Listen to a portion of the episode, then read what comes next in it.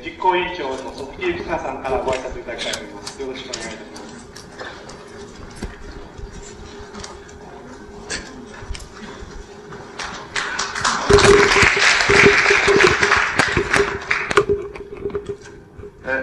ただいまから1982年現代短歌シンポジウムを始めさせていただきます、えー、この現代短歌シンポジウム歴史は昭和30年代の終わり、えー、確か37年だと思いますけれども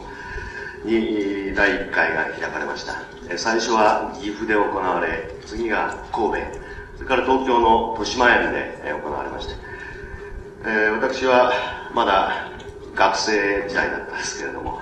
えー、第2回の神戸の大会に初めて参加をいたしまして、えー、先輩の歌人たちの顔を初めて見ましたりあるいは、えー、他ジャンルの方々の話を聞いて、まあ、大変あの刺激を受けたそういう思い出がございます、まあ、今日も北海道あるいは九州から、えー、たくさんの方がお見えいただいているというふうに聞いております。えー、今日から明日にかけて、えー、2日間、えー、何らかの刺激を持って、えー、帰っていただければありがたいというふうに考えております。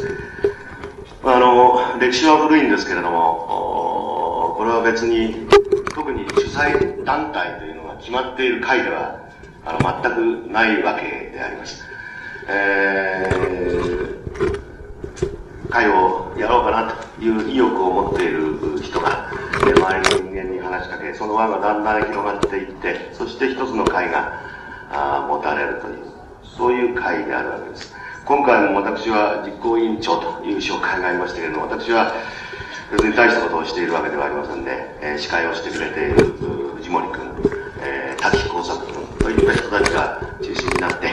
えー、じゃあ今度は東京でやろうかということで会を持ったわけでございます。したがって、え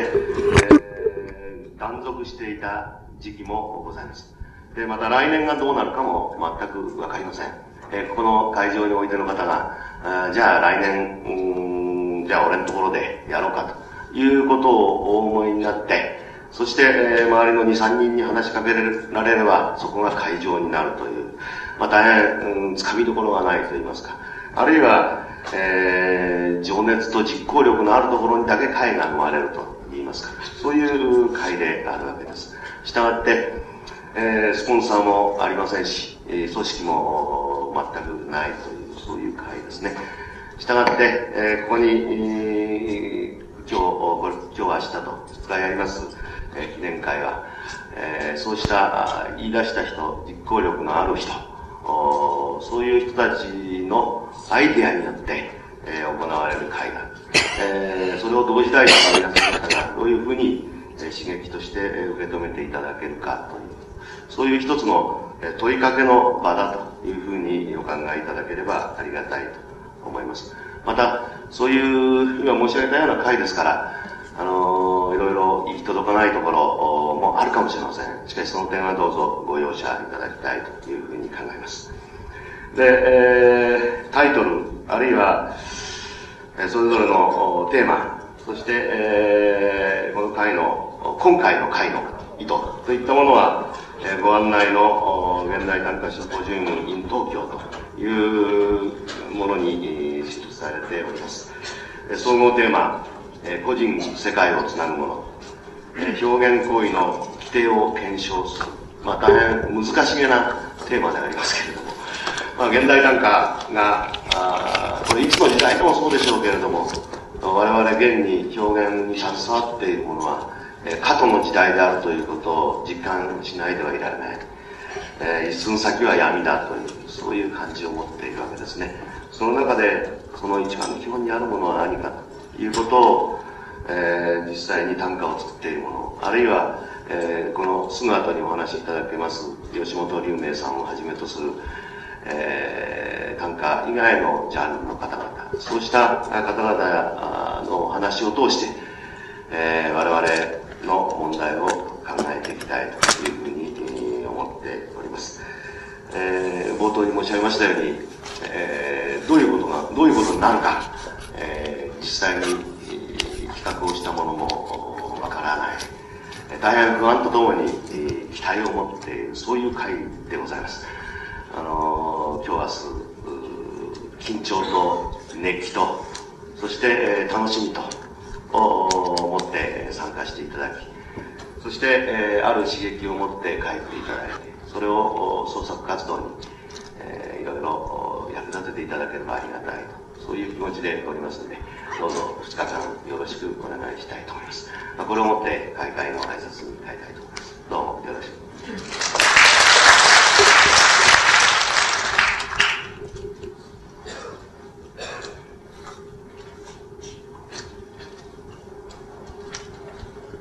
それでは、ただいまから、えー、プログラムに入らせていただきます。えー、まず、えー、ただいま2時間半の時間で、えー、講演と公開質問、えー、この想像力と世界への佳境というタイトルで、えー、吉本龍明さんに講演をいただき、その後、えー、吉本さんを挟んで、えー、質問形式で会を進めていくという、えー、順番でやっていきたいと思います。それでは、まず、えー、吉本龍明さんに、この想像力と世界の佳境ということで、講演をお願いいたします。よろしくお願いいたします。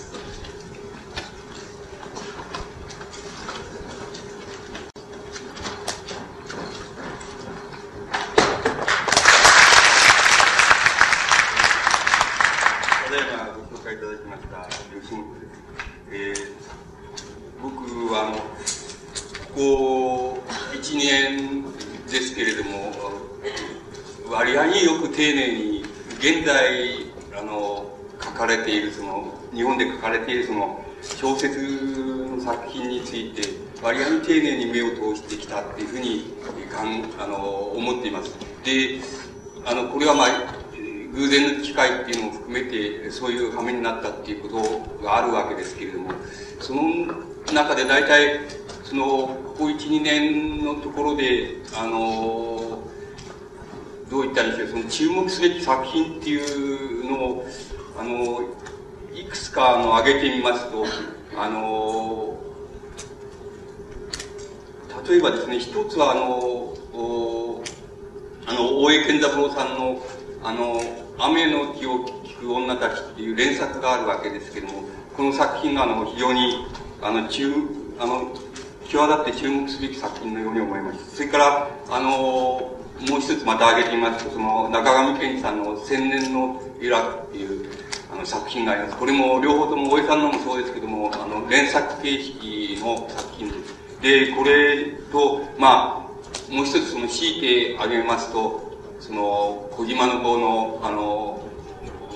別れる理由っていう、あの、大変長大なその作品がありますけども、この作品を三つ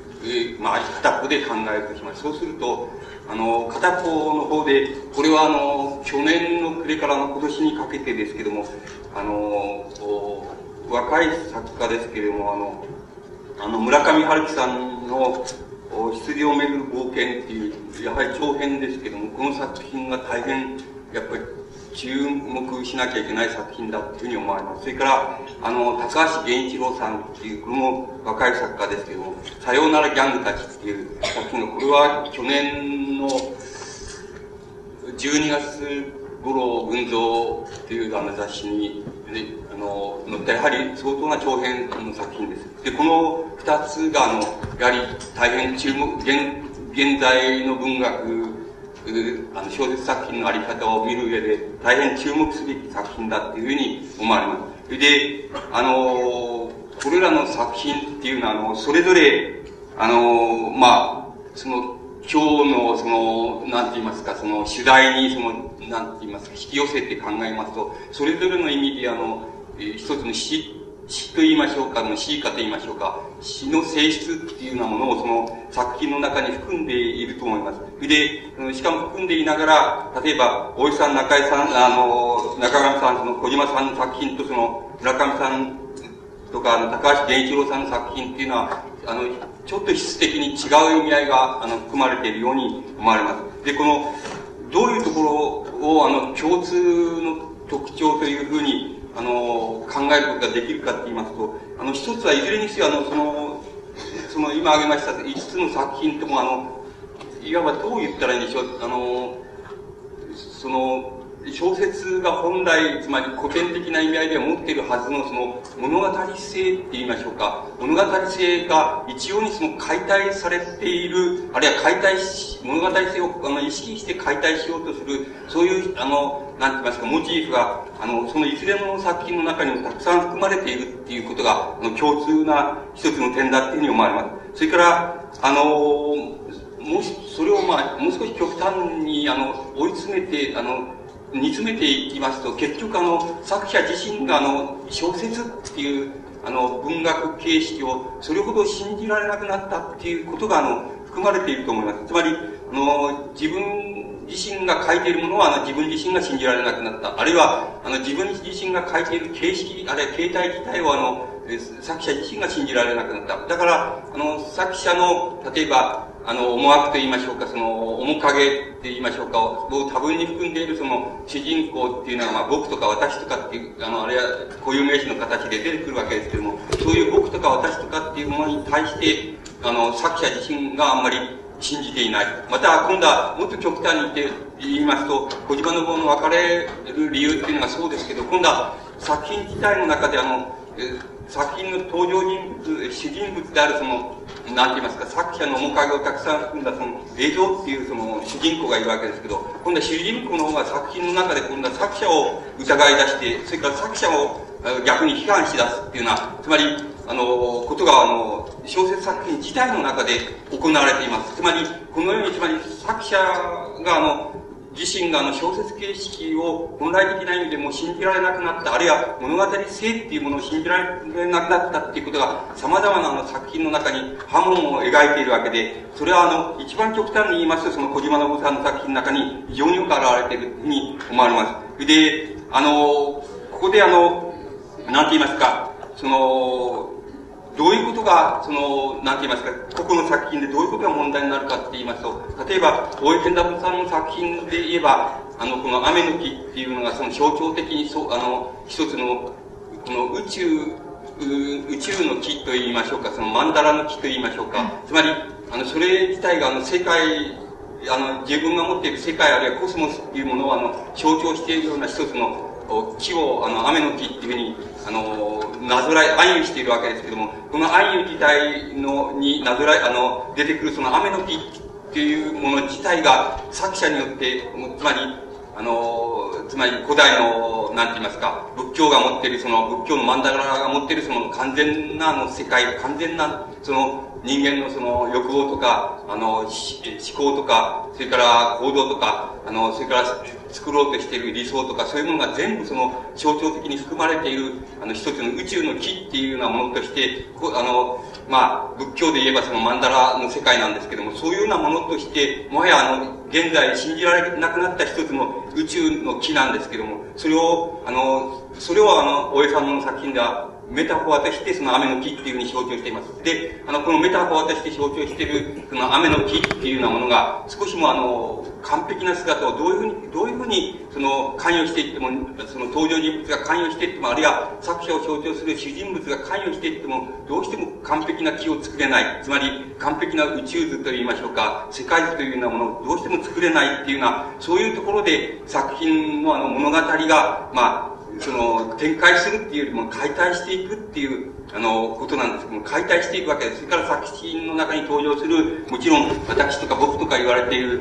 その、主人物もまた、あの、自分が、いつでもあの、解体のところでしか、あの、この、なんて言いますか、その世界、世界の木って言いましょうか、宇宙の木っていうのに、あの、関わっていけないっていう物語を、まあ、連作形式で、あの、歌ってるわけです。これ、応援、あの、今度は中上さんの千の美楽になりますと、そういう、あの、現在その信じられなくなったその物語性っていうようなものを、この、どっかで別に脱会しようとして、例えば別の世界を作ろうとしているわけです。で、その場合に中上さんはその、あの、一つの、ある、その、特定の地域を、一つのなんか理想の、まあ、地域として設定、理想の世界が実現している地域として設定する。そしてその設定して、そこに、あの、様々な人物がごめくわけですけども、その人物は、ただあの、その現実のままのその、なんて言いますか、世界っていうのを実現できなくて、やはりあの、一つのあの、幻想と言いましょうか、象徴と言いますか、あの、一つの死後の、死の世界と言いましょうか、死後の世界と言いましょうか、死後の世界っていうものと、あの、登場人物たちが、あの、理想の地域として描いてる、描いてる、うごめいてる世界とか、つまり、実武器になっている、そういう世界っていうのを設定することで、あの、あの、設定することで初めてあの、現在その世界として成り立ちようがないっていう、成り立ちようがない世界を別個にまたあの、物語として作ろうというふうに、中上さんは考えていると思います。だから、中上さんのこの千年の由楽っていうのは大変古典的な形式を持った、あの、一つの悲劇なんです。悲劇の集まりなんですけども、その古典的な形式を持った悲劇の集まりっていうのは、つまり、あの、登場人物たちがある事件に出会ってきて、そして、えー、つまり、その、あの、その事件にぶつかって、どうしようもないその葛藤を演じて、そして、その葛藤をクライマックスとして、あの、その登場人物たちが、徐々にあの自分を、あの、解体していくとか、徐々に自分をその救っていくとか、あるいは徐々にあの自分を死の方向に、あの、持って、あの、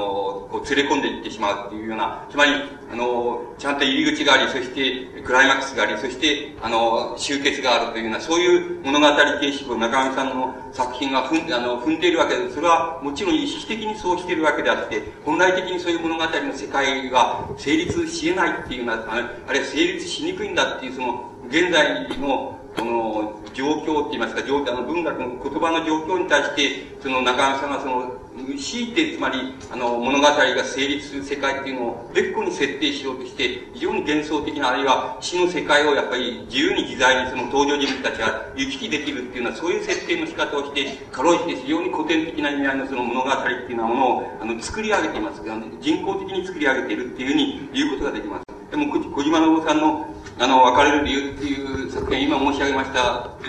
少し申し上げましたけれども、つまりもはや、あの、この主題っていうようなものは、あの、身辺、つまり、あの、自分のも、あの、作っている家族とか、家族をめぐるその、知人たちの交友権とか、そういうようなところに限定されるわけですけども、そういうところで限定されながら、しかし、あの、そこで、つまり、なんて言いますか、あの、際立ったその悲劇を演ずることもできないし、際立って何か事件が起こるわけでもないし、際立ってまた、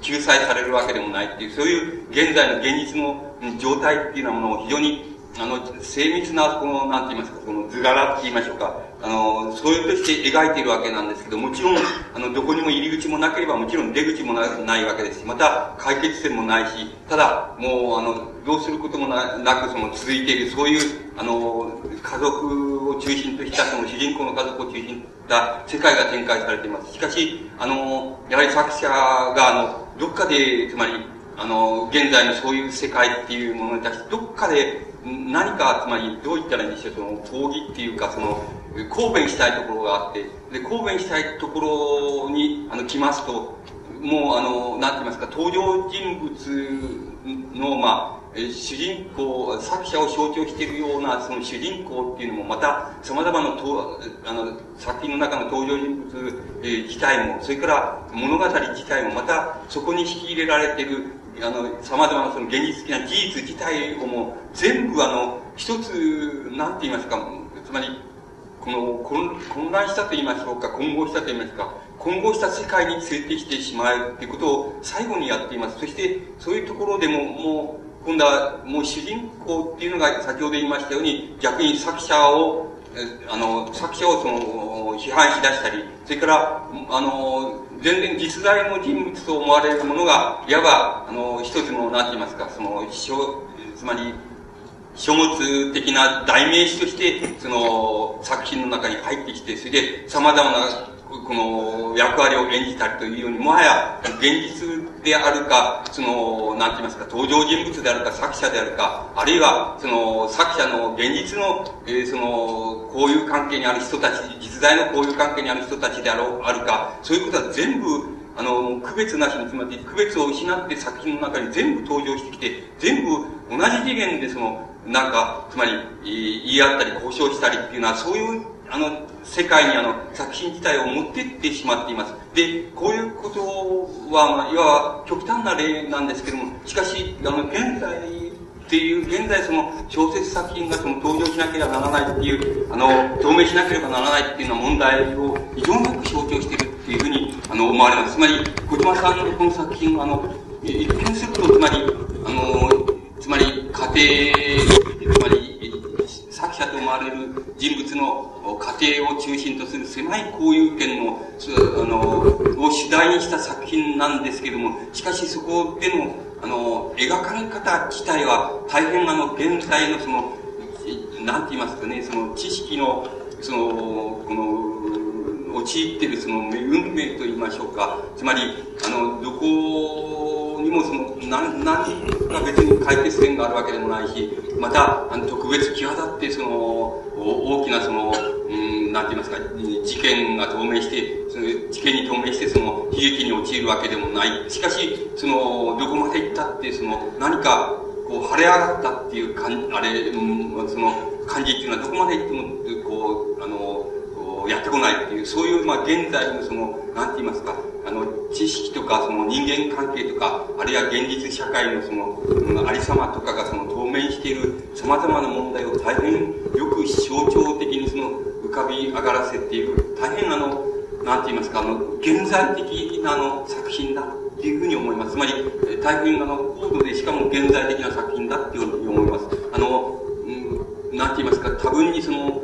ユーモアが、ユーアがあったり、その、悪ふざけがあったりっていうふうに、あの、表面上はなっているのですけれども、あの、悪ふざけをしているように見えても、ちっとも悪ふざけにはならないとか、あの、ユーモラスに描いているつもりでも、ユーモアにはちっともならない。それで、だけれども別にあの、顔がこわばってしまうっていうんじゃないんだけれども、と、あの、とにかくユーモアをはユーモアにならない。それから悪ふざけしてる、作品の中でしてるんですけども、それも悪ふざけではなく、ないものになってします。と、何かわかりませんけれど、それをまあ、一つの、なんて言いますか、空虚とか空白とかというふうに考えますと、その空虚とか空白とかっていう事件の中に登場人物も一様にその、なんか、落ち、まあ、無感動でって言いますよか、無感情で陥ってしまうって、そういうなんか、非常に現在的な、あの、この、なんて言いますか、世界を、あの、暗喩しているその作品になり得ていると思います。つまり、大変、あの、こう、読むのは七面倒な、あの、作品で、あの、いわゆるそういう意味で面白おかしいところはちっともないんで、読みにくい小説ですけれども、しかし大変高度な小説だ、高度だっていう意味は、あれか、あの、大変現在的な作品だっていうふうに思われます。それで、あの、ここの作品あの、この、例えば大江さん、中山さん、小島さんの、こういう象徴的な作品が、つまり、あの、文学の、まあ、なんて言いますか、現代文学のその、伝統的な形式が、現在透明して、あの、直面している、あの、問題を非常によく象徴している、あの、作品のように思われます。それで、ところで、この、村上春樹、若い年代の作家ですけども、あの、村上春樹さんとか、高橋源一郎さんのその作品というのは、あの、やや違うように僕には思われます。つまり、あるいは、あの、違うように理解した方が、あの、問題を、たくさんの問題が、その、まあ、あの、得られるような気がします。つまり、この村上さんの羊をめぐる冒険とか、あの、高橋源一郎さんのその、なんて言いますか、さ、ようならギャングたちっていう作品は、あの、そういう伝統的な現代文、伝統的っていう意味はないか、ちょっと、あの、あれですけども、その、伝統的なその現代文学のその様式の上で、つまり様式の中で、その流れの中で書かれている作品というよりも、現在の、つまり、なんて言いますか、直接社会が、あの、この要請して、つまり現在の社会自体が、あの、要請しているって言いますか、必然的に生み出している、なんて言いましょうか、その、サブカルチャーと言いましょうか、その、つまり非常に現在的な文化なんですけども、現在的な大衆文化なんですけども、そのサブカルチャーっていうようなものの、その現在のその蓄積といいますか、厚みの中から、あの、生まれてきた作品だっていうふうに思います。つまり、それはあの、言葉を伝統的なって言いますか、現代文学の形式の流れっていうようなものにに言葉をその入れ込むことによって生み出された作品というよりも、あの、現在の、なんて言いますか、生々しいその、社会が直接に、ストレートに生み出しているサブカルチャーっていうようなものの、あの、こうたくさんのその累積といいましょうか、無意識の累積のところからあの言葉を選ぶってきて、それで大変高度な、あの、大変高度な作品っていうようなものを作り上げているっていうふうに思います。だから、これ、この作品、この村上さんいやあの、高橋さんの作品は、あの、出どころが違うというふうに考えた方が、あの、非常に実りが多いんじゃないかっていうのが、あの僕の理解の仕方です。つまり、あの、理解の仕方です。つまり、これはあの、その、伝統的な言語の様式よりも、あの現在直接、肌に突き刺さってくるって言いますか、肌の中に入ってくる、あるいは自分がその中に、この、渦渦の中に現実、あの、生活、あるいは、その、な、そういう中でその、現にその自分が、あの、その中入り込んだっていう、そういう世界から受けてくるその、なんて言いますか、文化と言いましょうか、その大衆文化と言いましょうか、そういうものから直接言葉をあの作り出す、生み出すっていうのは、それでそうそういうふうに生み出された言葉っていうのは、つまり、あのつまり、例えばそれはもう、今から20年な20年前を取ってくればすぐわかる、そういうふうに、あの、して生み出された言葉っていうのは、あんまり高度でないっていうふうに、あの、思われ、どっかで、あの、侮られるところがあるわけ、ああるわけ、あったわけです。つまり、それは大衆小説というものだとか、娯楽小説だっていうような風に侮られる、あの、意味合いを多分に持っていたわけですけども、あの、村上さんいや、あの、この作品や、あの、高橋さんの作品がその実現している世界っていうのは、あの、少しも侮ることができないような、あの、高度な達成っていうようなものを、あの、示しています。だから、あの、そして僕の理解の仕方では、初めてその、いわゆるサブカルチャーって言いましょうか、大衆文化の中から出てきた言葉が、初めてその、あの、これらの作家が、あの、初めてそれを、高度な、非常に高度なところまで、あの、持っていくことに成功したって言いましょうか、そういう兆しを初めて生み出したっていうふうに、僕にはそう思われます。だからあの、えー、つまり、これ、あの、村上さんや、あの、高橋さんを、まあ、個々の才能として見るのではなくて、あの、一つの何て言いますか、勢いと言いましょうか、傾向と言いましょうか、勢いとしてみるならば、これが、た、多分これはあの、相当根拠のある勢いだっていうふうに僕には思われるんです。だから、多分こう、あの、もっと、あの、同じように高度な達成を示した作品が同じように、あの、これからどん、あの、ずっと出てきて、その勢いが勢いたる遺伝が相当はっきりするだろうっていうふうに、あの、考えるわけですけども、しかし、とりあえずその、これは一つの勢いだっていうふうに考え、の、個々の個性であるというよりも、一つの勢いとしてそういうものが達成されるところまでやってきたっていうふうに、現在というものがやってきたっていうふうに理解するのが、僕の理解の仕方では、あの、大変実りの多い理解の仕方じゃないかっていうふうに思われるんです。で、あの、どう、この、なんて言いますか、これらの作品っていうのは、ものは、あの、どこ、あの、どこかで、例えば、その、なんて言いますか、今日の、あの、皆さんの方の次第に近づけて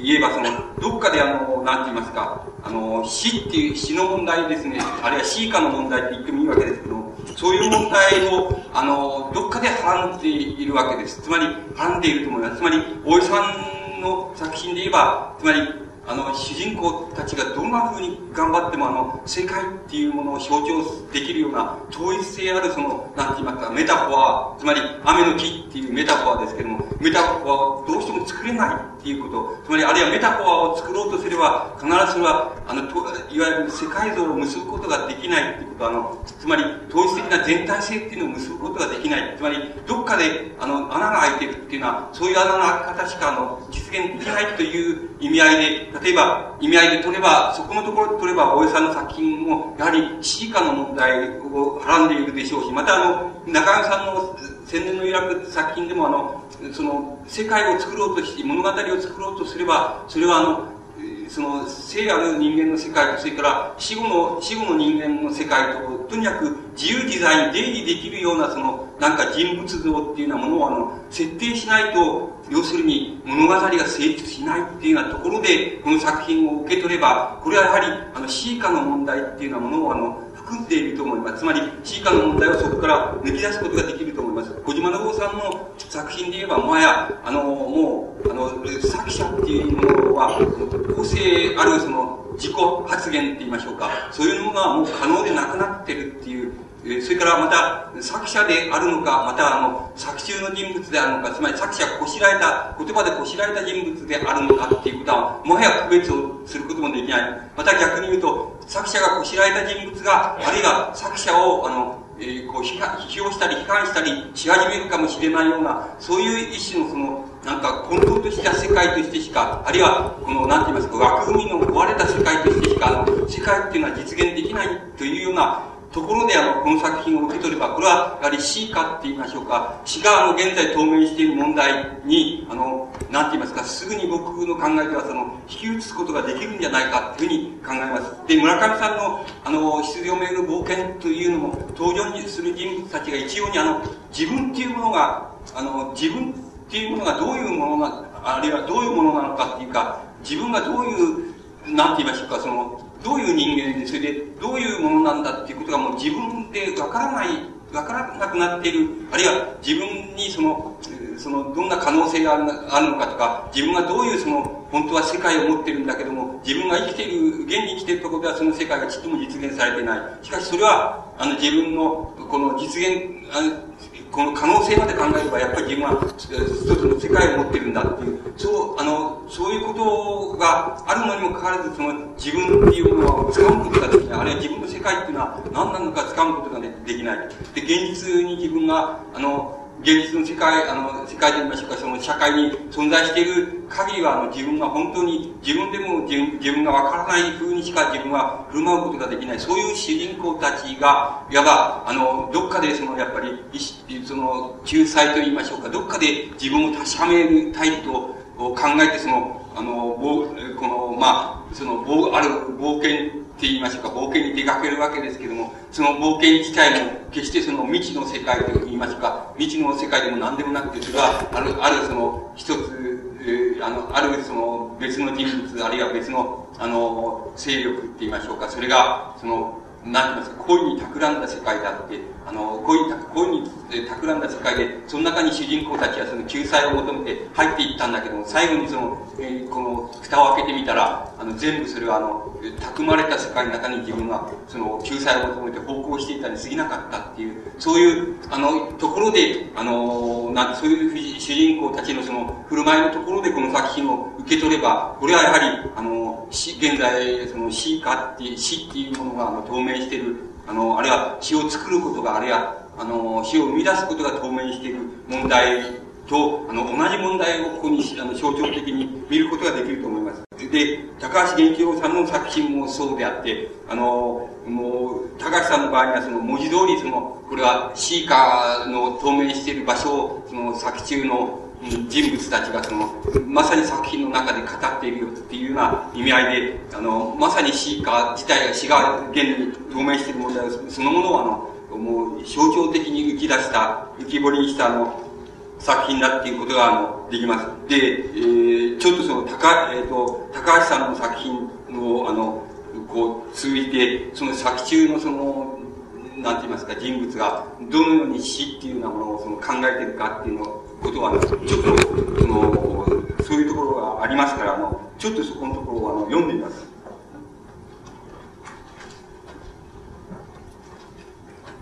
これあの、えっ、ー、と、作品の中の私っていうのが、あの、詩の学校って言いますか、詩の教室をその開く、開いているっていうところの場所に出てくる、あの、ものです。あの、ところです。もしあなたたちの誰かが心の底から詩を書きたいと思い、しかもどうやって何を書いていいのかわからなくて悩んでいるなら、ここへ来てもらいたい。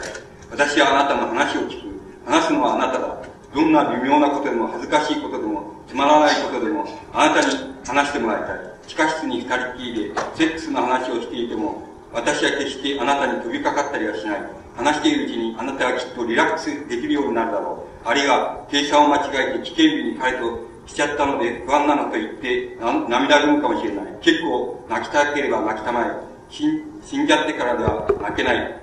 そうしてあなたは自分で書くべきことを見つける。よかったねと言って私はあなたと握手できる。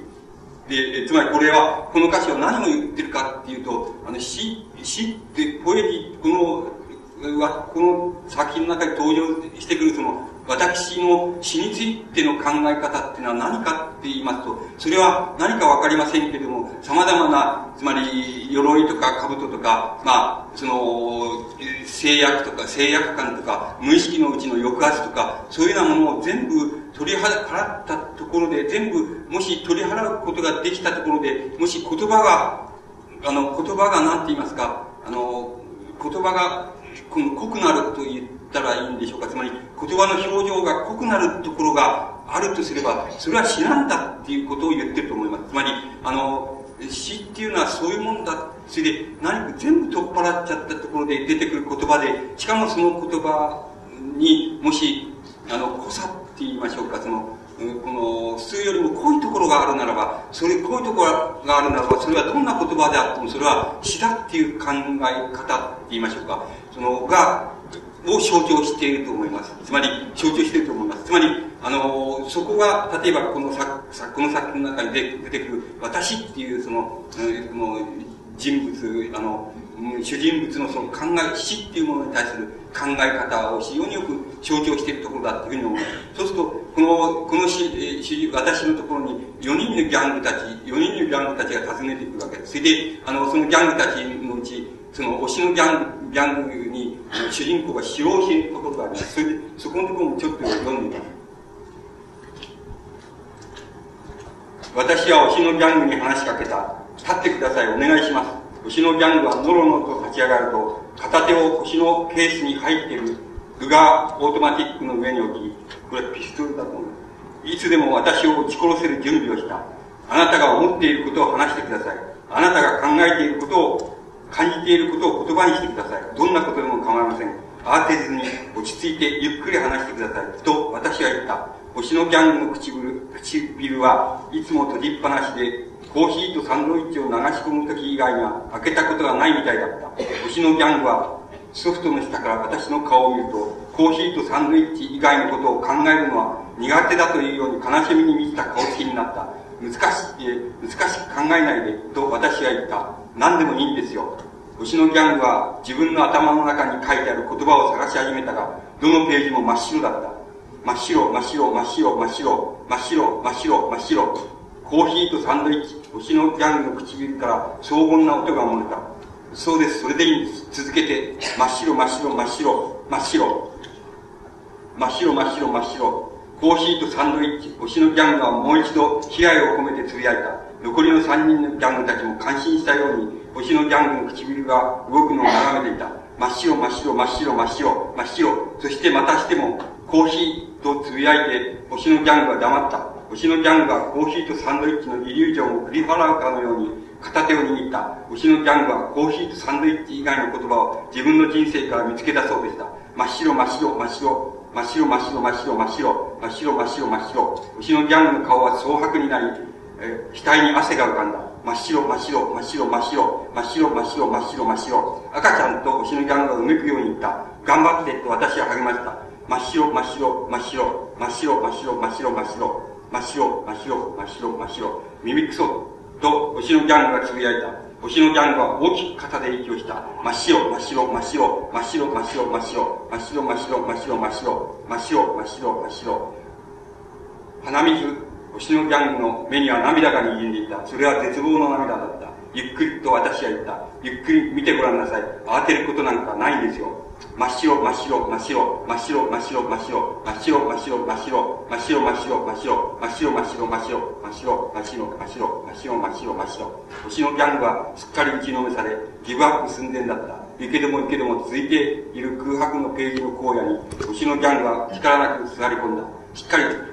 止まらないと私は言った。ギャングだろ、忘れたか？と、チビのギャングが励ました。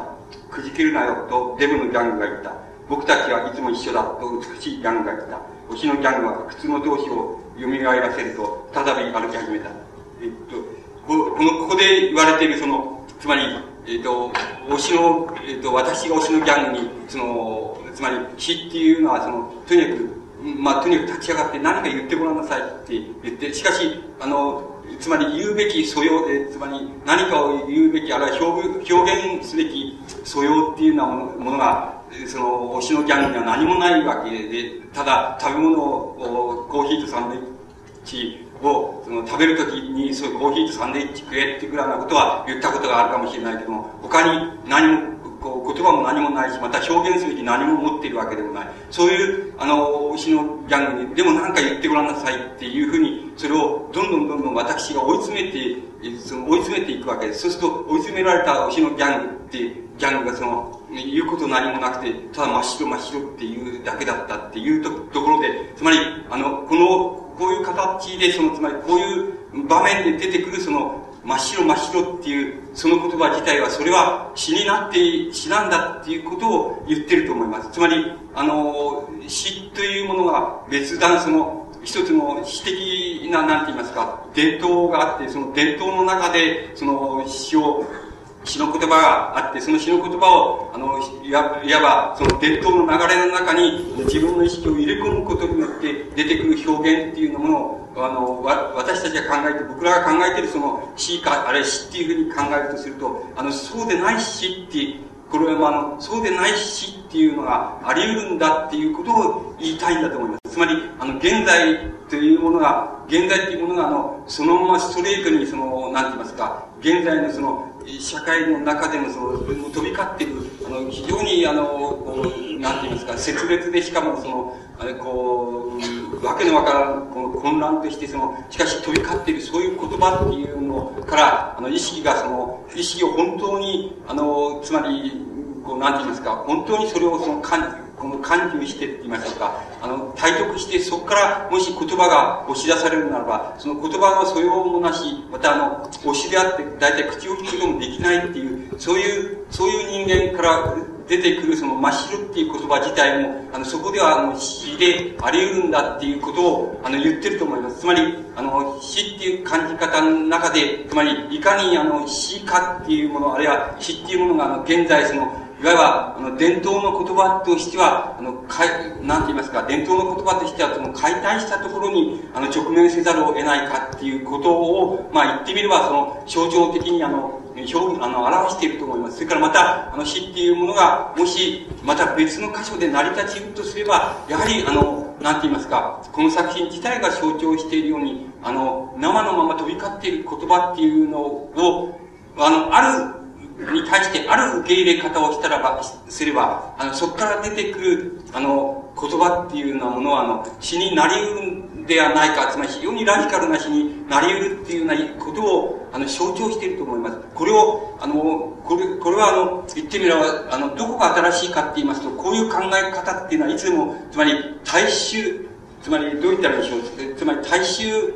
歌謡と言いましょうか。つまり、大衆歌謡みたいな言葉であるとか、あるいはもっとイデオロギーをも、イデオロギー的な、つまり思想的なものを入れ込んできますと、いわば、あの、大衆がその生活体験の中から生み出す詩っていうのは、つまり生活詩とか、あの、なんて言いますかね、えー、その社会思想史とかって言いましょうか、社会思想を含んだ詩とかっていう概念に、あの、本来ならば、本当、つまり、従来ならばなってしまうものなんです。つまり、だけれども、あの、この、例えば、作者も、それからこの作品が象徴しているものもそうじゃないんであって、つまり、社会史とか、あの、なんて言いますか、大衆の生活史っていうような、生活の史っていうような次元にもしポエジーって言いますか詩っていうものがもう入り込んだ時にはすでに詩っていうものはある一種のラジカル性を失っているんだっていうことが言いたいんだと思います。もっと根源的にラジカルな詩っていうのはあり得ると。それで、その根源的にラジカルな詩っていうのはどこから出てくるかって言ったら、それは、あの、伝統的な言葉の様式からも、から出てこないで、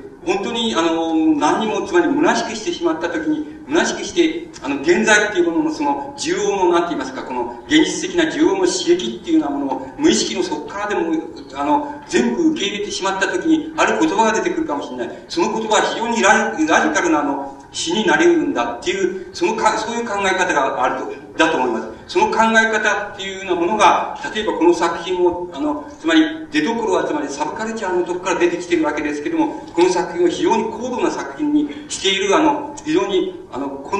本的なあの理由だと思います。つまり、根本的な理由はそこにあるんだっていうふうに考えます。もし、この作者を、つまり、一種の民衆主義風に、つまり、あの、民衆主義、あるいは生活史風に、あるいは、その、社会、社会発信っていうようなものとして、のところで、その、この、大衆のとあの次元でその、大衆社会の次元でその飛び交っている言葉を、そういうところで倫理的に受け止めてしまったらば、これは、いわば従来のパターンっていう、つまり従来の意味の大衆詩とか、あるいは大衆歌謡とか、あの、流行歌とか、あの、演歌とか、そういうものの言葉になってしまうわけですけども、そうじゃなくて、もっと、もっとその無意識の底の方まで全部、あの、自分を解体し、自分を解体し尽くしたところで、言葉っていうのは、あの、現実に飛び交っている言葉っていうようなものを受け入れるっていう、そういうことができるとすれば、その詩は、あの、その作品が非常に、あの、どんな言葉で表現されると大変高度な、あの、詩になり得るんだっていう考え方が、あの、この、まあ、あの、箇所に象徴されているようなものが、つまり、その、この象徴されているこの箇所自体は、あの、この、この箇所の私の考え方、登場する私っていう人物の考え方であるだけでなく、この作品自体の持っているあの性格をも象徴しているわけです。で、この象徴しているこの、この作品自体も、やはりそういうことを象徴することによって、僕の考えではあの、つまり、もともとそのサブサブカルチャーの言葉のところから、あの、出てきているあの作品なんですけれども、これは大変高度な作品になっています。つまり、この作品があの、どんな純文学の作品よりも難しいですし、あの、難しいと思うならば難しい作品ですし、また、あの、その言葉自体も、初めからも、あの、つまり伝統の領域に、言葉の領域に自分を入れ込むんじゃないところから言葉を、あの、生み出しているっていうことから言えば、あの、大変もう初めから解体し尽くしたところで、あの、出てきている作品だっていうふうに言うことができます。で、これは多分、あの、僕なんかが考えてる現在のその、死の問題っていうようなものの中で、一番、一番大きな問題のように思えるんです。つまり、あの、こういうことが、あの、作品としてもその、可能になってしまったし、私の方で言いますと、やはりそういう作品っていうのは、あの、現在やっぱり若い詩で、に生み出されつつあるわけですけども、そのことは、あの、相当重要な意味を持っているっていうのが、あの、僕なんかの考え方です。この、この重要な意味を持ってるっていう、その意味合いっていうものが、あの、伝統的なその、現代史の、その、あるいは現代文学の言葉の様式っていうようなものと、どこで、なんて言いますか、なんて言いますか、すれ違うのか、あるいはどこで、その、まあ、ごっちゃになりうるのか、あるいは、もうどこで反発して、で、それぞれの領域にその飛び散ってしまうのかっていうようなことは、あの、非常に大きな問題のように、あの、思います。それは、どのようになっていくのかっていうのは少しも、あの、予言的ではないですけど、つまり、予言することも何もできないですけど、あの、現在の状態として言いますと、あの、そういう、あの、あ新しいって言いますか、新しいその、作品の、なんて言いますかね、その、生み出される根拠って言いますか、そういうようなものが、あの、こう、出てきつつあるっていうのが、あの、やっぱり、あの、現在の文学の問題、それから詩の問題として非常に大きな問題のように思われるわけです。で、観察者でも、あの、緻密なその、分析者でもないのですけれども、現在の、皆さんの、あの、関心を持たれているその、単価の領域でも、多分その問題は、あの、大きくあるんじゃないかなっていうふうな気があの、してしょうがないです。しかし、これは、あの、僕なんかが、あの、本来的に言いましょうか、あの、つまり、この、なんて言いますか、あの、こう意識して、あの、なんて言いますか、きちっとその、この、当たってきちっとその、なんかあの、この、分析し、指定して出てきたっていうもの、あの、結論でも何でもないので、あの、単価の領域でそれがどのように現れて、その同じような問題がどのように現れてきているのかっていうようなことについて、その確定的なあるいは確信があることが、あの、あまり言えないんですけども、多分あの、小説作品の領域で、それから、あの、詩の領域で、そういう問題が明らかに出てきていると思われますから、多分、あの、単価の領域でも、その同じような問題が、あの、もう、この、なんて言いますか、相当、なんて言いますか、根拠あると言いますか、本格的意味合いで出てきてるんじゃないかっていうふうに、あの、やはり思われてならないわけです。で、僕、あの、いくらかの作品で、あの、そういうことをちょっと、あの、なんて言いますか、確かめて、あの、見たいような気がするんです。で、あの、その、その、ど、どっからそういうことを考えたらいいのかっていうことがあるわけですけども、えー、まあ、あの、ここに僕、その、たまたま僕が読んでる、えー、その、その、作品がありますから、その、たまたま、えー、あの、挙げていますんで、この、僕、岡井さんの例えば、その、人生の見える場所っていう、この作品があります。で、あの、この作品、まあ、何でもいいんですけどね、なんか一つぐらいその、えっ、ー、と、この、読んでみましょうか、その、えー、人妻の皆美しき春先の街歩きかも角組や足っていう作品がありますね。から朝朝の卵料理の悲しさは血を薄くして思う父母っていう作品があります。つまり、こういう作品があります。それから、まあ、塚本さんの、やっぱり、あれに新しい作品、歌人っていう作品の中から、例えば、その、挙げてみましょうか、その、水仙が大きい、つぼみ連て剣剣道会、剣道部、反省会のしじま恐ろし、大変いい作品だと思いますけど、あの、例えば、えっ、ー、と、もってあげてみましょうか。道のく、道のくへ三日旅して、えー、白露に、あけぼの色の母が来るぶしっていう作品がある。と、こういう作品っていうのは何かって、つまりどういうふうに、つまり、あの、岡井さんも塚本さんも大変その、えっ、ー、と、どう言ったらいいでしょう、その、うん、つまり、その、円熟したっていうんでしょうか、あの、成熟したっていうんでしょうか、あの、大変見事な作品だと思うんですけど、その見事さっていうことの、えっ、ー、と、見事さっていうことの根底に何、何、何が見事なんだっていうことがあると思うんですけども、人様々な理解の仕方ができると思うんですけど、僕は、あの、ドラマだと思うんです。つまり、あの、一瞬のうちにその成立しているドラマっていうのが非常に鮮明になった、なっているっていうのが、あの、例えば、岡井さんや塚本さんの作品のその円熟したって言いますか、あの、一つの完成品に近いその作品になっているところのその根本的な要因っていうのは、あの、捕まえ方はたくさんあるでしょうけど、僕はやっぱりドラマっていうのは鮮明なドラマっていうのを一瞬のうちに成り立たせているっていうことが根底にあるんじゃないかなっていうふうに思うんです。で、この、このドラマっていう意味が問題なんですけども、これはあの、小説作品や詩の作品と、いわば対応するためにそのドラマっていうことの意味を申し上げようと対応関係で申し上げるとすれば、このドラマ性っていうようなものはあの、詩、詩の中とかの、小説作品の中では、あの、希薄なわけです。あるいはほとんどないわけです。つまり、ドラマっていうのは成立していないわけです。あの、ドラマを成立させるには本当にドラマ形式っていうのを踏む以外にないわけです。つまり、小説的な意味合いで、あの、それ、あるいはし、現代史的な意味合いで、そのドラマっていうのを一遍の作品の中で成立させようとすれば、物語性っていうのは、あの、成立させられないことはないのですけども、あの、無理すれば成立させられないことはないのですけども、しかし、ドラマ性っていうのは多分、前あの、なんて言いますか、現在のその、あの、小説作品の中でも、現代史の作品の中でも成立させることはできないのですけれども、この場合の、今僕が言いました、その、岡岡井さんや塚本さんのあの作品が実現しているドラマ性っていうようなものは、あの、つまり、あの、言ってみれば、その、非常に理論的な意味合いを持っていまして、つまり、あの、物語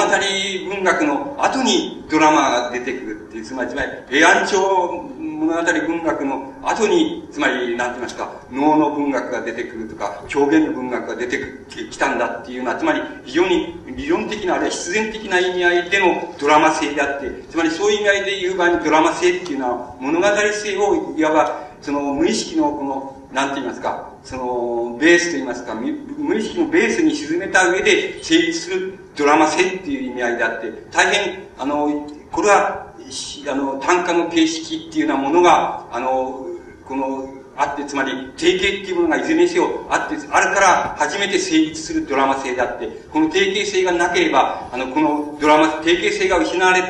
の枠組みが失われてくれば、このドラマ性は解体しまして、そして、単に物語性っていうようなものに、あの、転化してしまいます。だから、あの、多分、おか、あの、おかえさんや塚本さんの詩が、あるいは単価がその、つまり、初期の、その作品に比べて完成度が非常に高くなっているという意味合いは、どこで捕まえていいかって言えば、僕はあの、今言いましたように、もう、とにかく一瞬間のうちに成立するドラマ性っていうのが、大変せせあの鮮明にこう成立することができているっていう、それは多分、この塚本さんやあの岡井さんが持っているその成熟性、あるいは円熟性っていうようなものの根本であるような気がいたします。で、あのところでこれが、この成熟性、あるいはその、なんて言いますか、あの、一つの完成性っていうようなものは、を一つの基準に置き、置きますと、多分この、なんて言いますか、このと、僕のかん、これもまた僕の理解の仕方ですけども、世界の、つまり単価の世界の枠組みっていうようなものの解体っていうようなものを、あの、象徴し始めているのが、あの、いることが、あの、典型的に現れているのは、あの、僕は、あの、あれだと思うんです。つまり、あの、福島秀樹さんとか、あの、佐々木幸綱さんの作品っていうのが、やはり、僕のそういう見方からすると、つまりこれは、世界の枠組みっていうようなものをとにかくが解体し始めて、つまりドラマの成立っていうことが、いずれにせよの、こう、いわば、本質的に言うと解体ししているところの表現、あるいは解体せざるを得ないその必然を表現している、あの、最初のなんか、非常に典型的な兆候のように思われるんです。だから、これ、これも任意な作品をどれ、どれを取ってきてもいいんですけども、いいな作品を、あの、挙げてみましょうか。あの、例えばその、福島さんの作品では、その、えっと、これは白雑誌で僕見たことあるんですけども、この昼夜談笑っていう、中原昼夜のことをあれしたあの、連作の作品があります。で、昼夜詩に、え京都寺町、今出川、スペイン風の窓に風吹く。えっと、うん、いかに安く、その前日はわけもなく、ただも我はひばりであったっていうような作品があります。つまり、この作品にな、こういう作品になってきますと、すでに、あの、なんて言いますか、その、なんて言います、単価的世界、単価の世界として成立している枠組みがもはや解体して、し始めた時の言葉だっていうふうに、あるいは解体させている言葉だっていうふうに、あの、言えると思います。で、だからあの、なんて言いますか、つまり、あの、つまり単価固有のその彫り方って、つまりリリーフの仕方ができなくなっていると言いますか、それがもはや成り立たなくなっていて、それは、あの、一つの、なんて言いますか、あの、全体として一つの棒であるっていうふうに、棒になって表現されているっていうふうに言えば言えると思います。つまり、だけれども、あの単価的な彫りっていう、単価の彫りっていうようなものが、もはやここでは成立しなくなっている、ある必然っていうようなものをあの表現しているっていうふうに思われます。で、これはあの、なんて言いますか、佐々木さんの作品を持ってきても同じですけども、例えば、あの、えー、直立せよ一行の詩の中からちょっと言いますと、秋の穴、えっ、ー、と、うん、覗くあの子は暴れ者、あれあれ明日天気になるっていう作品があります。から、あ10本の杭打ち、打ち終えて水を飲む。仰向けの喉照らされている。っていうような作品があります。でうん淡白の金のキラキラ悪友の旅立ちの日をうん咲き盛るかなっていうような作品があります。そのどれを取ってきてもいいわけですけどもあのこれらであのなんて言いますか単価的なあの、掘り方っていうようなものは、すでにそんなに成立していないっていうことがわかります。つまり、そういう成立の仕方でもって単価が表現されているのではなくて、これは、あの、佐々木さんの、その、なんて言いますか、あの、言葉、あの、じあの自分の作品に対するその、自分の解説っていうようなもので言えば、その、なんて言いますか、あの、つまり、この、一種が、いわばイチゴであって、その、発光体であるような単価っていうのを自分が作りたいんだ。つまり、自分はその、響きとしてもう一つだ、一つの響きを全全部の全体として与えるっていう、そういう作品を作りたいんで、あの、気象転結があり、つまり、はい、つまり、なんか、助詞があり、あるいは枕言葉があり、そして入り口があり、それからクライマックスがあり、そして、あの、終末があるっていうのは、そういう作品を、あの、もう、そういう単価的、その、なんて言いますか、構造って言いましょうか、そういうようなものができているような作品を作ろうとしてるんじゃなくて、自分は要するに、あの、全体でもって一つの響きであり、全体でもって一つの発光体であるっていう、そういう作品を自分は、その、目指してんだっていうふうに、あの、ここで、あの、自分で解説しておられるわけわけです。で、これは大変いい、見事な解説なわけですけども、それは僕が今日申し上げている言葉で言えば、やはりあの単価的な世界の枠組みとしては、その一種の解体の表現になっているっていうことだと思います。つまり、解体されたところで自己表現っていうようなものがあの成立しているっていうようなことだと思います。僕はあの、単価の世界っていうようなものをそれほどあの詳しく知らないんですけれども、多分この、えっ、ー、と、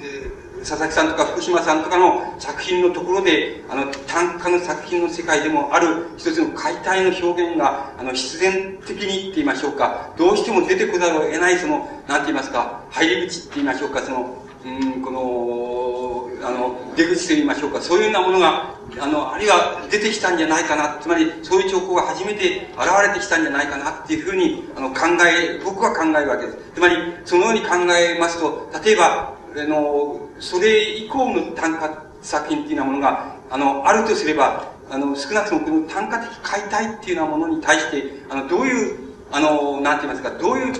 つまり対応の仕方が可能であるかっていうようなもの、問題が多分根底的な問題としてあるはずのように思われます。で、あの、こういう言い方をしますと、皆さんの方は、もしかすると不服であって、あの、要するにお前の言ってることは全部あの、形式的な問題だけしか言ってないというふうにお受け取りになるかもしれない。つまり、内容っていうことについて何も言ってない、何を言ってないじゃないか。あるいは、主題っていうようなものについて、何を主題とすべきかっていうことについて、何も言ってないじゃないかって、あるいは、何を、どういう、つまり、なんて言いますか、どういう個性があり、どういう主体性があって、主体、内面があって、それがどう表現するかっていう問題が、何、問題について触れてないじゃないかっていうふうに思われるかもしれないですけども、それを触れることはできるのですけども、あの、そういう触れ方をすると、あの、なんて言いますか、あの、一種の個性、個人論になってしまうわけです。つまり、ここの、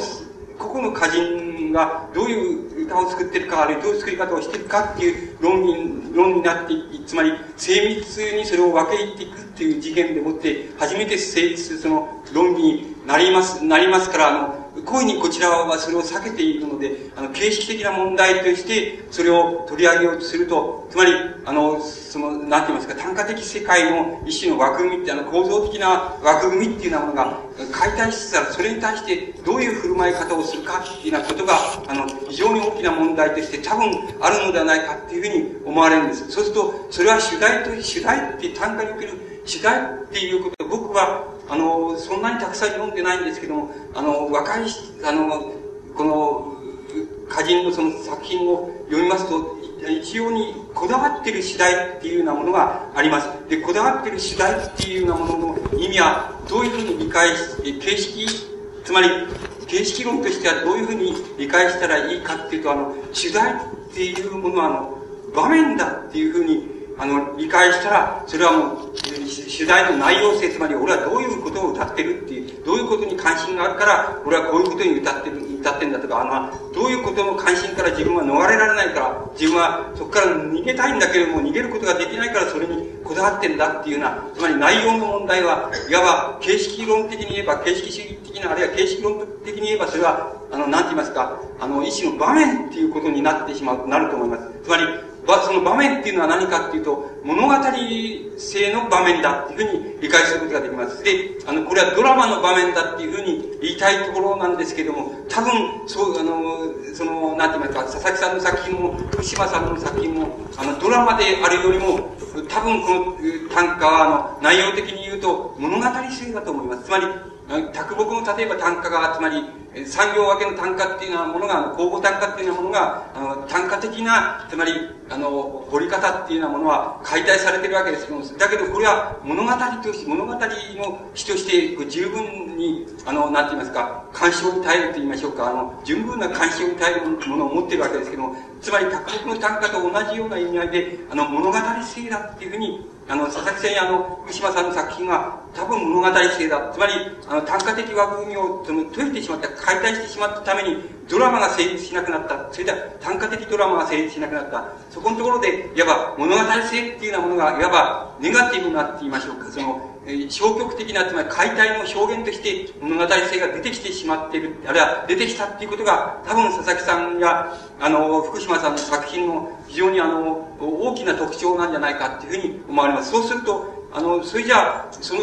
それよりもそれじゃあ、もっと後の年代の単価、あの、つまり作品っていうようなものは、どうしてもその、なんて言いますか、主題の場面でその物語性っていうようなもの、あるいは物語性の場面っていうようなものをどうするのかっていうような問題、それから、もう先ほど言いましたように、あ物あの、作品としての、単価的作品としての、あれ構造としての枠組みを、とにかく取っ払われてしまったっていうこと、つまり、あの、解体してしまったっていうことをどうするんだっていうような問題が、多分その、内容の面と、それから形式の面と、その両方から、あの、出てきているんじゃないかなっていうようなふうに、あの、おおよその、なんて言いますか、あの、およその、なんて言いますか、共通性っていうようなところで捉まえますと、そういうことが、あの、捕まえられるんじゃないかなっていうのが、漠然たる僕のあの、この理解の仕方です。で、しかしこの僕の理解の仕方は、例えば、僕は詩の作品とか小説の作品を、その単年、割合に単年に、あの、それは当たっているわけですけれども、それと、そのと同じように丹念に当たったわけではないので、あの、なんか断定的に言うことができないのですけれども、多分その問題として、その、じゃあ、あの、透明して、現在のその単価が、あの、透明している問題は、その、場面のその物語性っていうようなものを、どういうふうに、あの、その、したらいいのか、どういうふうにそれを処理したらいいのかっていうような問題と、それから単価的枠組みっていうようなものが、あの、表現として、その、とにかく、あの、解体さあの、せしめられてるっていう、ある必然があって、その、解体せしめられてるのをどういうふうに再建するのかとか、どういうふうに解体っていうようなものを、あの、自分で意識的に推し進めてしまうのかっていうような、そういう問題が多分、あの、現在のその、例えば、非常にあの、佐々木さんや福島さん以降の、例えば、歌の世界で、あの、大きな問題として、共通の問題として、あの、捕まえることができるんじゃないかなっていうのが、あの、漠然たる僕のあの、理解の仕方で、つまり考え方なんです。で、いくらかの、そういう、あの、その、例、例はあの、拾ってきましたかその、挙げてみますとね、あの、例えばその、これはあれなんですけど、その、例えば、大学さんが来ておられる、あれなんですけど、その、例えば、曖昧に生きつ来たる長崎に遠くルルドビゴの痛みを分かつっていう、あの、作品があります。あの、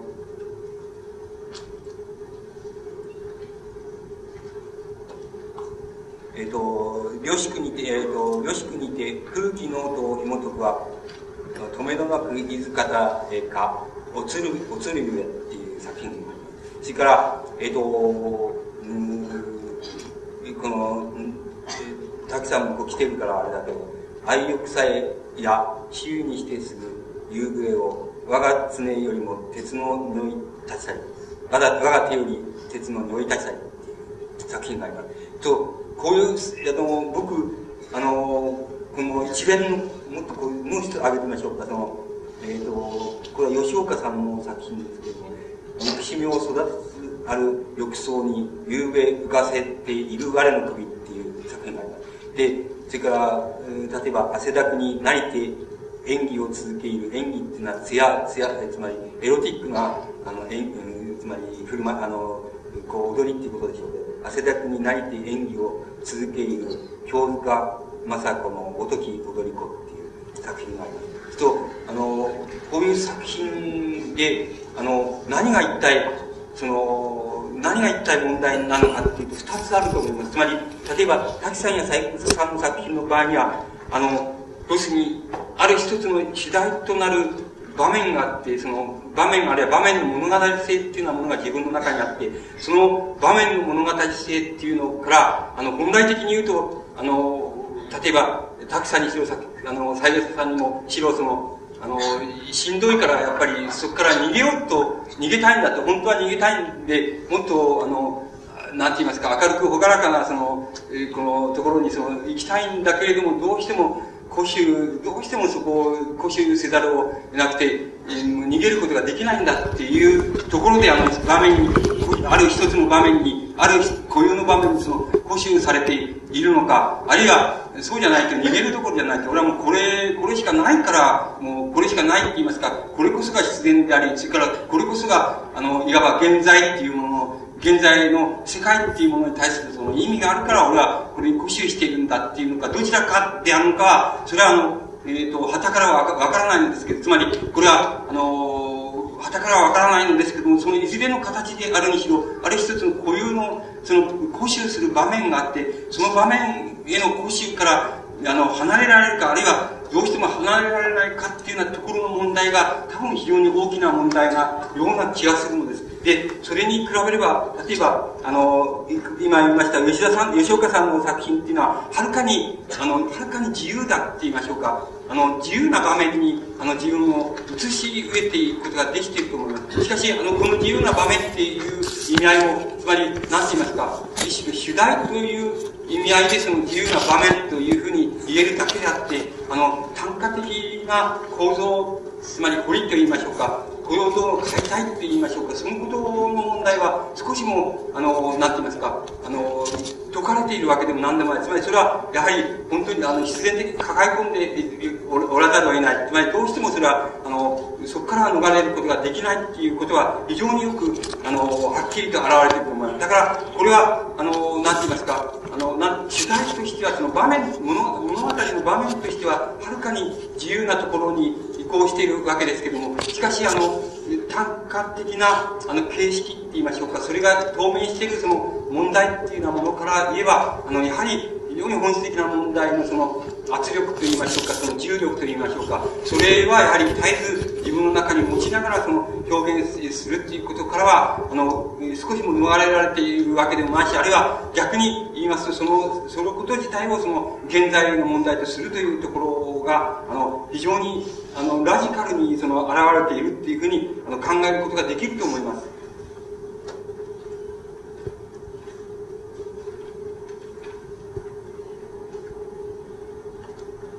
こういう、この問題っていうようなものは、あの、もっと、もう少し挙げてみます。これは、例えば、その、うん、なんて言います？か、例えばこれ、道浦さんの作品な作品を挙げてみますと、えっと、明日あると信じてきたる屋上の旗となるまで立ち尽くすべし、えっと、燃える世は二度とこの家、幻の戦気密かに畳みゆくべしっていうような作品になります。そうすると、あの、ここでは何何が問題なのかって言いますと、これは、あの、固執する場面っていうようなものが、固執する場面、つまりそこから逃れられない場面っていうようなものが一つの問題であります。それから同時にこの作品がよくわかり、あの、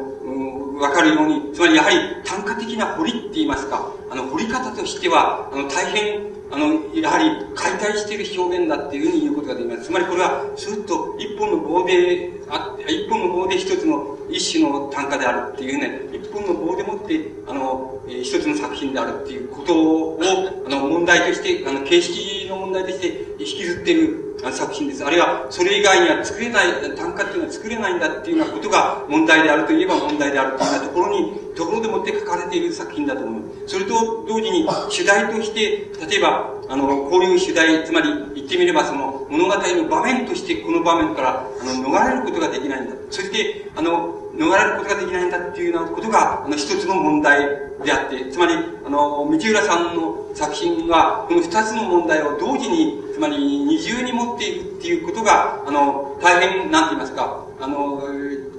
注目される作品になっているのだろうというような気がします。つまり、僕らみたいなものにも、あの、こう、あの、読んでこう、響いてくるものっていうようなものが感じられるゆえんだと思います。そうすると、あの、場面への固執っていうことが、あの、が、つまりこのね、形式的に単価的解体っていうようなものに直面しているっていう問題は、多分これはね、僕の理解の仕方では、あの、現在の、なんて言いますか、あの、単価的形式が、あの、ある意味では、あの、必然的に踏まざるを得ない、その、あの、一種の、現在的なその無意識なんであって、つまり、現在っていうものが、あの、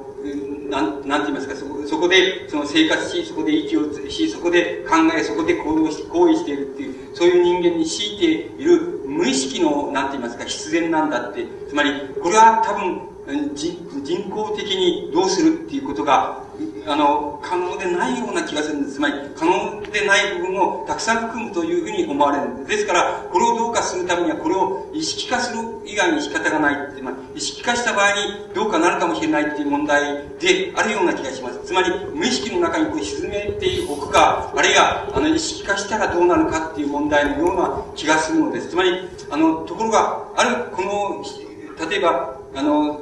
この主題、固執されている主題、つまり場面、固執されている場面っていうような問題は、これは全くこれは作者が固執、こういうふうに固執している場面の問題であるわけです。で、なぜこの場面、こういう場面、場面に固執するのかっていうと、いくら多分、あの、消極的に言えば、いくらこの、こういう場面から逃れて、あの、もっと広いところに行っていますか、もっと自由自在なところに行きたいっていうふうに自由自在な場面の選択っていうところに行きたいと思っても、どうしても行けないんだから仕方がないっていう、あの、そういう必然が、あの、固有に存在するんだっていうふうに思われるんです。それで、この固有の体験っていうのは、ある意味で世代的体験でもあるのでしょうけども、そういう体験のように思われるんです。そうすると、この体験に対して何が、あの、どういうことを言うことが可能なのか、なのかっていうと、それはたった一つしかないと思います。つまり、それは、あの、こういう場面から逃れたらば、自分は、あの、なんて言いますか、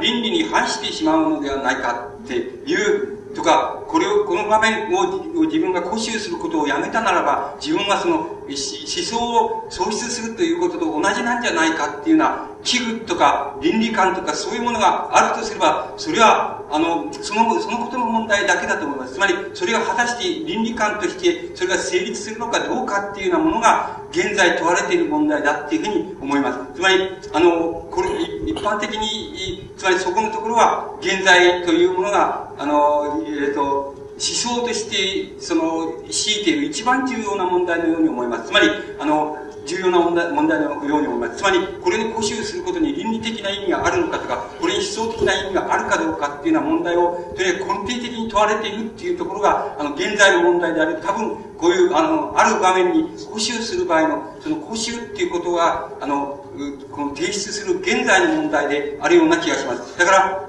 例えばその道浦さんの場合には、この二つ、両方の問題っていうようなものを抱えながらそれで、えー、行かれるわけでしょうし、また斉藤さんやなんかも、やはり、その、固執する場面っていうようなものが、一体どういう意味を持つのか、あるいは、これを固執する場面の固執をやめてしまうことと、やめないこととは、その、なんて言いますか、作品としてその、作品の倫理的な価値としてその、うん、その、どちらが、その、ど、どちらに倫理的な価値があるのかっていう価値づけとか、あるいは作品としてどういう意味づけができるのかっていうその意味づけが果たして可能なのかどうか、つまり、果たしてそんな、そういう意味づけに意味が、本当の意味が、あるいは本当の、えーと、根拠があるんだろうかっていうようなことが問われるって、問われているっていうようなことが、例えば、あの、現在の、例えば、この、あの、あの若いあの年代のその作者たちの作品のその大きなあの課題のような気がいたします。するとこういう課題、僕、これはちょっとあの、良くないんですけども、人工的になってしまって良くないんですけども、僕があの詩とか、あの、文学作品と、あの、とのこの、なんて言いますか、類推で言いますと、もっと、例えばあの、うん、若い世代の作品で、あの、なんて言いますか、こういう課題ではなくて、全くあの、言葉自体の課題に、あの、固執して、そこで、あの、悪戦苦闘しているっていうような作品が、やっぱり、あの、必ず一つ意味ある問題として、存立であの、できるような気がします。あるいは存立しているような気がします。つまり、それらの作品っていうのは、あの、あの少しだけしかあの見つからなかったんですけども、それを、あの、あれしてみますと、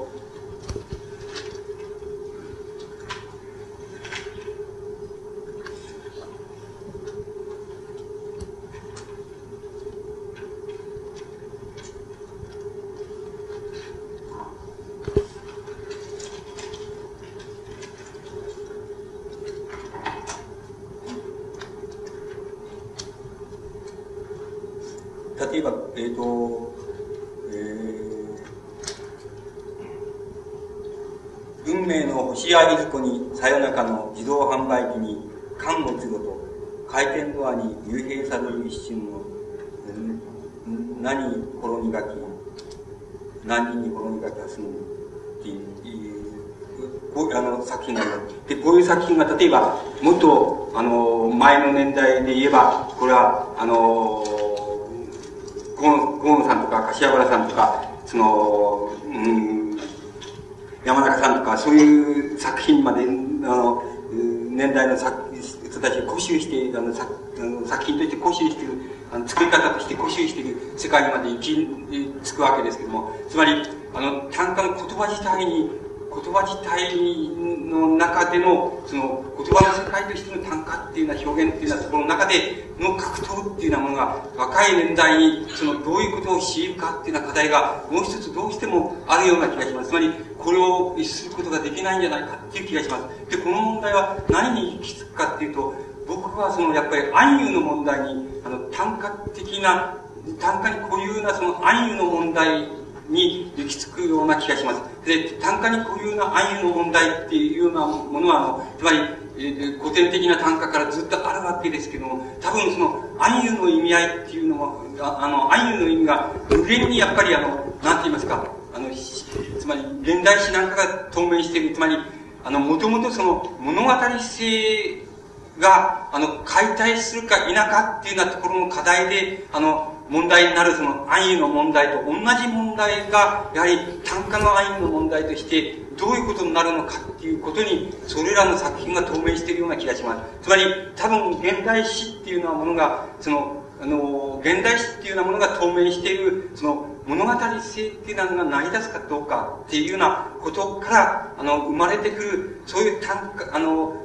その言葉の表現が必然的に作り出すその暗喩なんですけど、暗喩の問題なんですけど、それと多分同じような問題が、あの、同じような問題として、やっぱり単価的暗喩っていうようなものがどうなるのかっていうようなことの問題に、あの、透明しているんじゃないかっていうふうに思われるんです。そうしますと、大体において、僕らがその、なんて言いますか、考えつく限りでの、考え及ぶ限りでのその、現在の単価が透明している問題のその、大きなその、なんて言いますか、あの、こう、この糸口と言いましょうか、入り口と言いましょうか、そういうことは、あの、非常に、その、なんて言いますか、その、要約がその、抽象的すぎて、どうにもならないと言えばどうにもならないのですけれども、しかし、大体において、今申し上げましたようなところの問題に、あの、直面してるんじゃないかな。それで、それをどういうふうに処理するのだっていうことが、あの、どういうふうに処理するのか、あの、どういうふうに自分は処理するのかっていうようなことが、あの、やはり意識的にも無意識的にも、あの、あの、単価っていうことの表現の中で非常に大きな意味を持って、その、出てくる、これから出てくるでしょうし、現在、現に出てくるしつつあるのかもしれないし、あの、そういう問題として、あの、あるんじゃないかっていうふうに、大体僕には、その、大雑把なところで理解できるわけです。それから、大雑把なっていう意味合いは、あの、小説作品とかの詩の作品との一種の、なんて言いますか、多様性って言いましょうか。そういうものを考えた上で出てくる、その、大雑把な、あの、考察で少しも、あの、緻密にそれを、あの、ここの作品に当たって、それで緻密にその導き出したものではないのですけども、おおよそのところでそういうことが、あの、